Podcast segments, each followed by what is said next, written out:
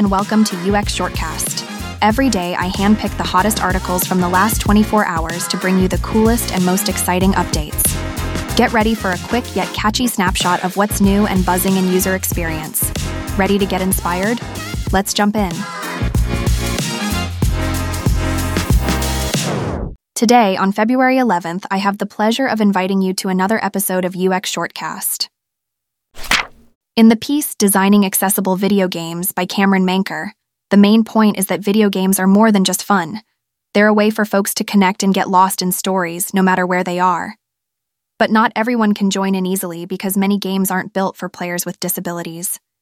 There's been some progress, with games like The Last of Us Part 2 setting the bar high for accessibility, but most game makers, especially the small ones with tight wallets, can't always do the same. The article argues that making games everyone can play isn't just good for those with disabilities, it benefits all players. Like subtitles. Sure, they help people who have trouble hearing, but plenty of others use them too, whether it's because of noisy rooms or not so great speakers.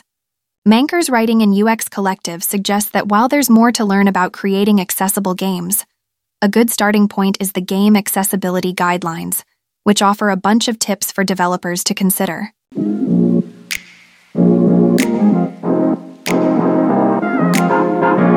Daniel DeMello, in his article, The UX of Threads Downfall, talks about how Threads, a social media app, got super popular super fast, but then lost a lot of users. The app made it super easy to sign up with just one click by connecting to your Instagram. But that caused some issues.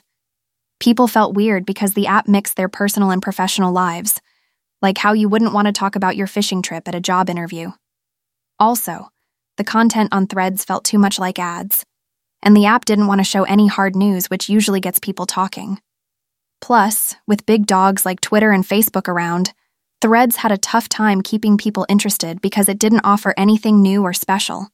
So, even though Threads had a big start, it's struggling to keep up now.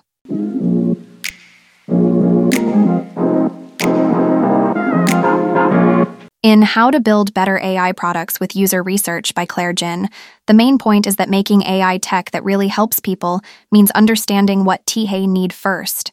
It's not just about slapping AI onto everything, it's gotta solve real problems.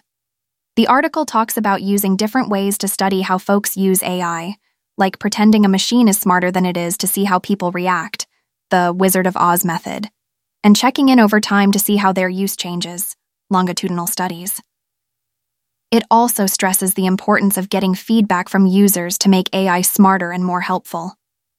Plus, it touches on making sure AI is fair and doesn't mess up, like accidentally being biased. Jin's saying that for AI to work well, it's got to be all about the people using it, not just the fancy tech.